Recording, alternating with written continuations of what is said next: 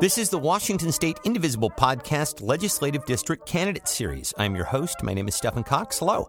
This week we talk with Emily Randall. Emily is a Democrat running for state Senate in Washington's 26th district, which includes Bremerton, Gig Harbor, and Port Orchard.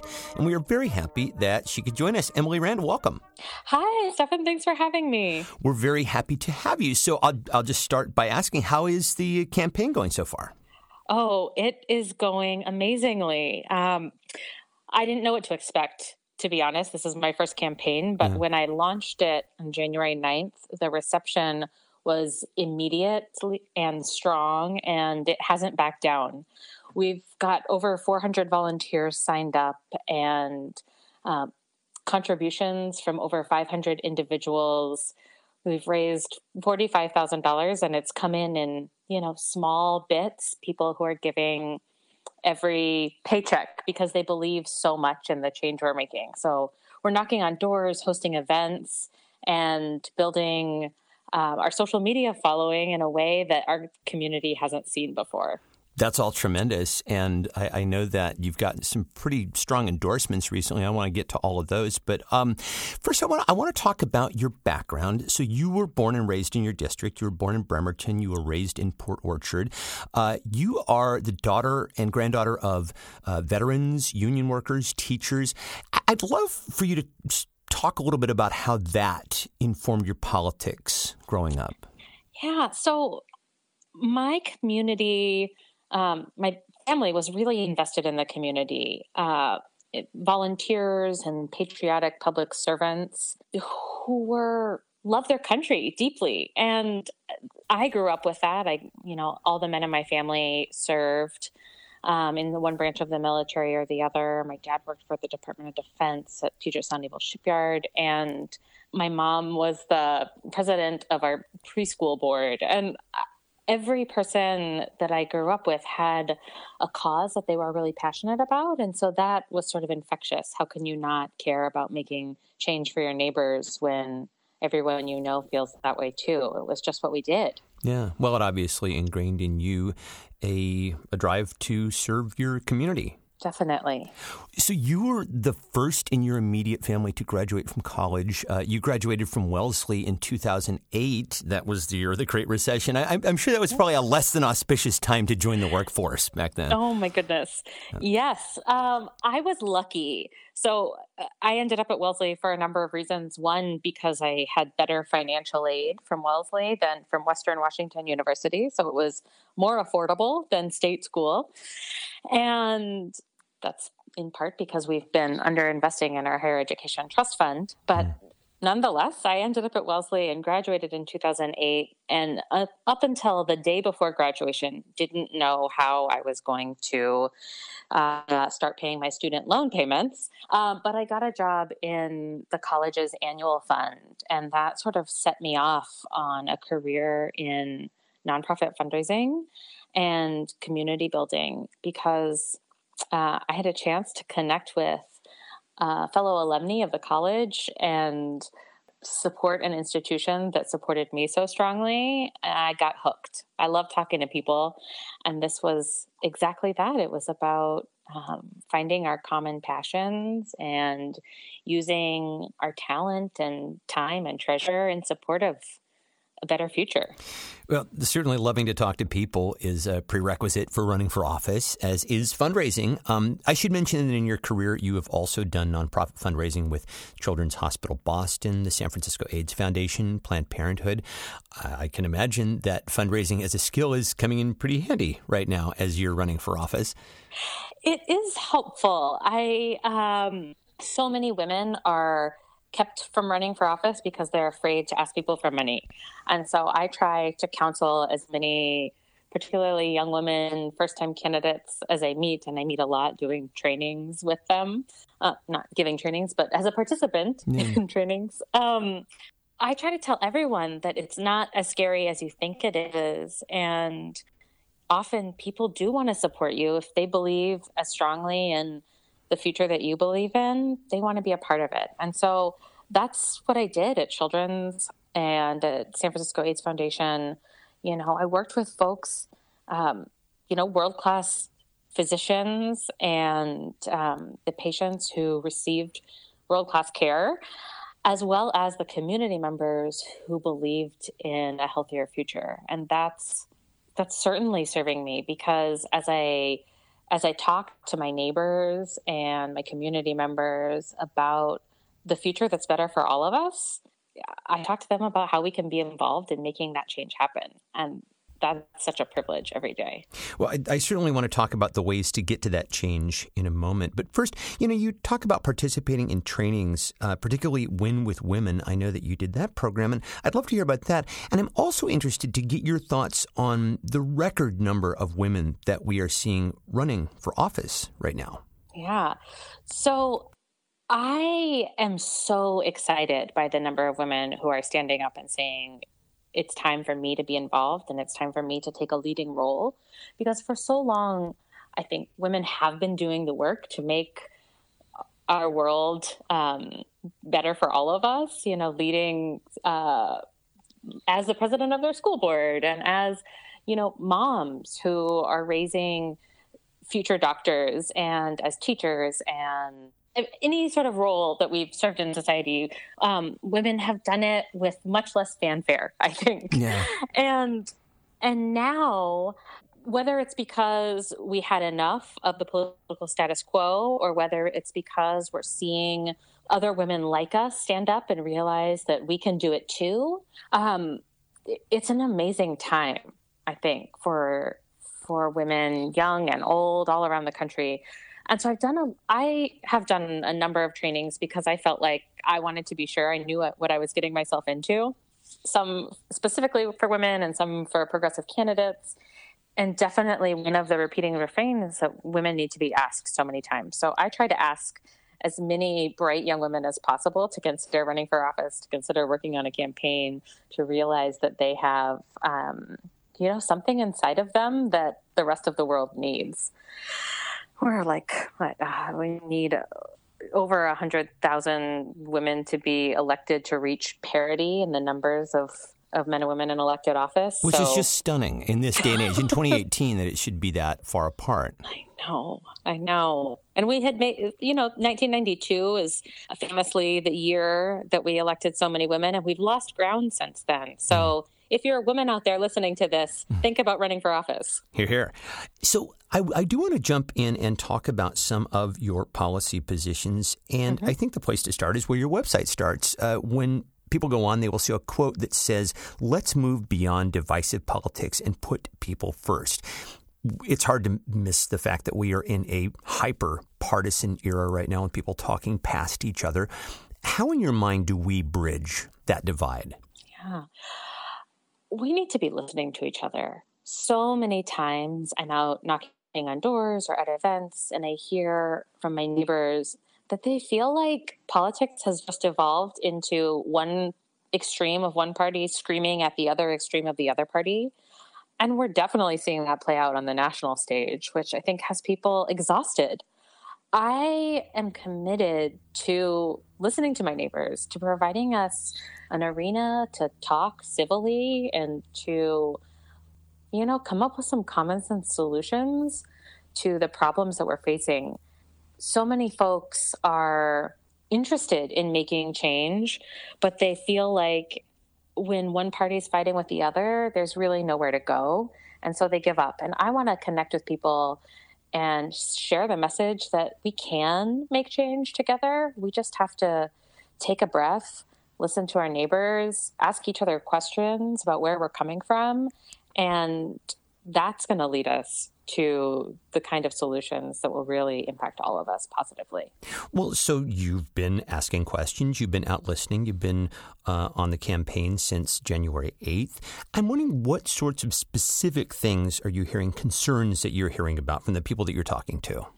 I hear about issues that you know folks are struggling with every day the rising cost of healthcare and having to decide between you know your house payment and uh, sometimes chemotherapy. And that is untenable to me. I hear about um, rising costs for folks on fixed incomes. Um, grandparents like mine who you know, see their bills go up and their salary stay the same. Um, and I hear from teachers and parents and students who feel like our schools haven't been getting the support they need. My mom's an educator at South Kitsap High School, and she sees kids every day for the almost 20 years that she's been working there who aren't getting the support they need, are slipping through the cracks, don't have necessarily the family support at home to give them the boost that they need to, you know, graduate and have a bright future ahead of them. So she and her fellow educators work overtime, pay out of their own pocket to make sure their students are as prepared as possible. And we need to make sure that we're um, we're giving teachers and students equal support. And I hear that from our neighbors. Um, I also hear that we need to make sure that we've got good jobs in our community and that folks can are making enough money to afford to keep living here. Yeah, you you talk about that on your website as, as being one of the areas that you absolutely want to focus on, bringing well paying jobs to the local economy there. I'm wondering what sort of jobs you envision specifically. Yeah, so we have the opportunity to expand apprenticeships and uh, trade jobs here in our community. We've got great apprenticeships through Puget Sound Naval Shipyard, but um, should be investing more and making those more available to young people or you know folks who are separating from military service people at the time of transition in their career because those union jobs are are great jobs. And we've got you know, infrastructure that needs to be improved and we have houses that need to be built. And um, those skilled trades positions will not only allow workers to earn a family wage, but also give back to the community by, you know, repaving our roads and dealing with the traffic that's sure. keeping us backed up around uh, Gorst on Highway 16. I also think that we should be making it easier for small businesses to thrive. Um, small and mid-sized businesses are are a big part of our economy here locally, but folks struggle to keep their businesses open. And if we can and give them um, an injection of support and allow um, it to be a little easier for small businesses to thrive, then they can scale and hire more folks so that like our young people graduating from high school aren't fighting over minimum wage um, fast food jobs, but are able to have real careers to support themselves and their family. So you mentioned the healthcare issue uh, as, mm-hmm. and, and, these are unifying issues that you're talking about, and certainly mm-hmm. the struggle over healthcare is something that a lot of people uh, have to face every single day. You come at this from a very personal place. You have mm-hmm. talked about the healthcare needs of your sister Olivia, uh, and about how this was the first time that you saw government as a force for good in your life. Can you talk about that a little bit? Yeah, I was seven when my sister Olivia was born. And she was born with microcephaly, which is what Zika is causing in babies. And we didn't know how long Olivia was going to live. Doctors told us maybe an hour, maybe a day, maybe a year. And she lived until she was 19. And that experience was such a blessing for my family to have Olivia live with us for that long, but was also an incredible struggle for my parents and my family. Sure. When Olivia was born, we didn't immediately qualify for Medicaid because my dad made just too much money at the shipyard. Um, but that year, the legislature expanded Medicaid access and Olivia got covered. And that meant that Olivia could live at home, go to public school, get her occupational and uh, physical therapy and nursing care there at school. We could pay for multiple wheelchairs and expensive specialists in Tacoma and Seattle and 19 years worth of diapers, which, if you're a parent, you know that that really adds up. And, um, you know, for us, it was normal. My sister was my sister, and, you know, she had expensive doctors and expensive medical equipment, but she, you know, was such an important part of our life and our family. And I know so many families like mine in our community who have an un- unexpected healthcare scare, have a child born with special needs, and not everyone has the support that they need, have the, um, you know, Medicare or insurance or healthcare, whatever. It shouldn't be a crapshoot whether or not you can afford to keep your family alive and healthy, right? We should be taking care of people. And that has followed me through my career, that belief and that value. And now I think it's more important than ever because we're seeing, again, attack after attack from Washington, D.C. on Americans who need and deserve health care. And we need to stand up here in Washington and make sure that Washingtonians are protected and act as a leader for the rest of the country. Well, you know, and in fact, universal health care got a, a, good deal of traction in this year's legislative session in Olympia. It didn't pass, but you know, I'm wondering if that's something you would support if you were in the Senate next year. I definitely believe that each and every one of us should have health care. Um, you know, right now there's a ballot initiative, and I'm excited that so many people are excited about healthcare. Um, you know, that kind of grassroots power is really important to making change. Regardless of whether that happens, I think that next session we need to pass legislation that grants every person healthcare. And I'm open to a number of proposals. I think what's exciting about expanding our Democratic majority in the legislature is that we can have a little more flexibility and creativity to think about the solutions that are right for our community and whether that's um, you know a universal Medicare for all model or something that I'm interested in, which is a three state healthcare solution. Tell us about that. Um, it's really in early stages, but I've talked to some folks, and it came up shortly after the 2016 election around some national healthcare tables you know part of the part of the problem with health coverage is always you know when we have um, high risk people in the pool then it drives cost up. But a way to counter that is to expand the pool. And we know that we're not anywhere near getting um, you know a solution a national solution from washington d.c but could we push the envelope by banding together with uh, our progressive states to the south, in Oregon and California, to find a solution that's more affordable for all of us. I think if I think we should explore it.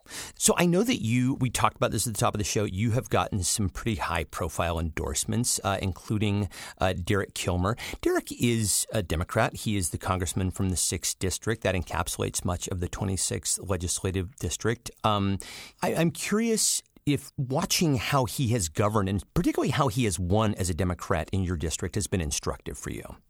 Yeah. So I've watched um, Congressman Kilmer run state his state level races and um, his congressional race, and have been so excited about his style of getting out and talking to our neighbors. And he's been a wonderful mentor for me since I've launched my campaign and even before, and has really counseled me on the importance of of field work and, and knocking on doors. And so I'm excited to have his support. He's also, you know, a, a great listener and committed to bipartisan work. He's uh, part of a bipartisan working group in Congress, and and that model of of putting the needs of our people first and and listening to both sides of the issue and um, you know, really building community support is so important. And I'm glad to have him on my team. Well, you know, the reason why I ask that about the way that, in particular, Congressman Kilmer has managed to win in your district is because when you first declared your candidacy, you were told by a number of yeah. people that you were too progressive to win in your district. I was. and so I, am wondering if that has, as we've said, you have been out, you know, listening to people, talking to people. And I, I'm wondering if that feedback has shifted at all. So I would say it's changed. And I think it might be because people have just gotten to know me a little bit more. But I don't think it's progressive or radical to think that everyone deserves health care and that all kids deserve an equal opportunity at a good education and that, you know, we should pay uh, working people well enough to sustain their families. I, I don't think those are are radical progressive views. But I think to some people, that idea of you know making sure that everyone in our community has a fair shot feels a little radical. Um, that said, I think our district is is bluer and more progressive than the numbers have historically shown. We have a couple of things working for us here locally right now, and one of those is that people are disillusioned with the state of the National Republican Party. Another is that our are changing a little bit. And, you know, there are families moving in from Seattle and um, folks who are having their first kids, who are getting ready to think about school. And and people are waking up to the idea that or to the reality that we haven't had someone working hard for us and we haven't had voices in Olympia advocating for our needs. And we just can't sit back any longer and be underrepresented. You know, you say that you're hearing that people are disillusioned by the national representation of the GOP. And I'm wondering how you see views on Trump changing at all in your district. Are people becoming disillusioned? I think people are definitely disillusioned with Trump. Um, you know, Democrats um, didn't take any time to realize that um, we, we didn't have great leadership. But, um, you know, even folks that go to doors of people who lean Republican and who have voted for Republicans in the past, and they tell me, you know, we're thinking differently this year because it's scary our lack of leadership in Washington D.C. and they understand that we have the chance here in Washington State to, you know, counter some of that lack of leadership. And we've, you know, this session we were able to pass a lot of good legislation, including a Voting Rights Act um, that allows us to, you know, put Washingtonians first and um, and protect folks in our community, but also to act as a model for other states who might want to stand up against the Trump presidency. And my opponent is one of the few legislators locally who was a vocal supporter of Trump and proudly uh, declared that she voted for him and didn't um, back down after his election in her support. So I think when my community members hear that, they realize that it's time for change. Well, so if people are liking what they are hearing, where can they learn more? I know that campaigns need donations, they need volunteers. So where can they go? Um, so my website is elect Emily Randall, R A N D A L L dot com. And you can also follow us on social media. We're on Facebook, Twitter, and Instagram at Emily Randall WA. Um, and that's where you get you can get up to the minute updates about campaign activities and events. We're canvassing every Saturday from here on out. So if you want to come to the beautiful Kitsap Peninsula and knock on some doors, we would love to have you. Um, you can also donate on the website and um, sign up for our email list to hear about other opportunities to get involved. Well, there you go. And uh, I am in full agreement, by the way. The Kitsap Peninsula is absolutely gorgeous. I was just out there. Uh, so, Emily Randall, I want to thank you so much for joining us on the show and uh, best of luck. Thank you, Stefan. It was lovely to join you. So, all of Emily's contact info can be found on the SoundCloud page and also on the website, indivisiblepodcast.org, so you can check it all out there. If you know of a candidate you would like to appear on the show, the email is indivisiblepodcast at gmail.com. The Washington State Indivisible Podcast Legislative District Candidate Series is a production of Get Creative Inc. I'm Stephen Cox. We'll talk to you next time. Bye.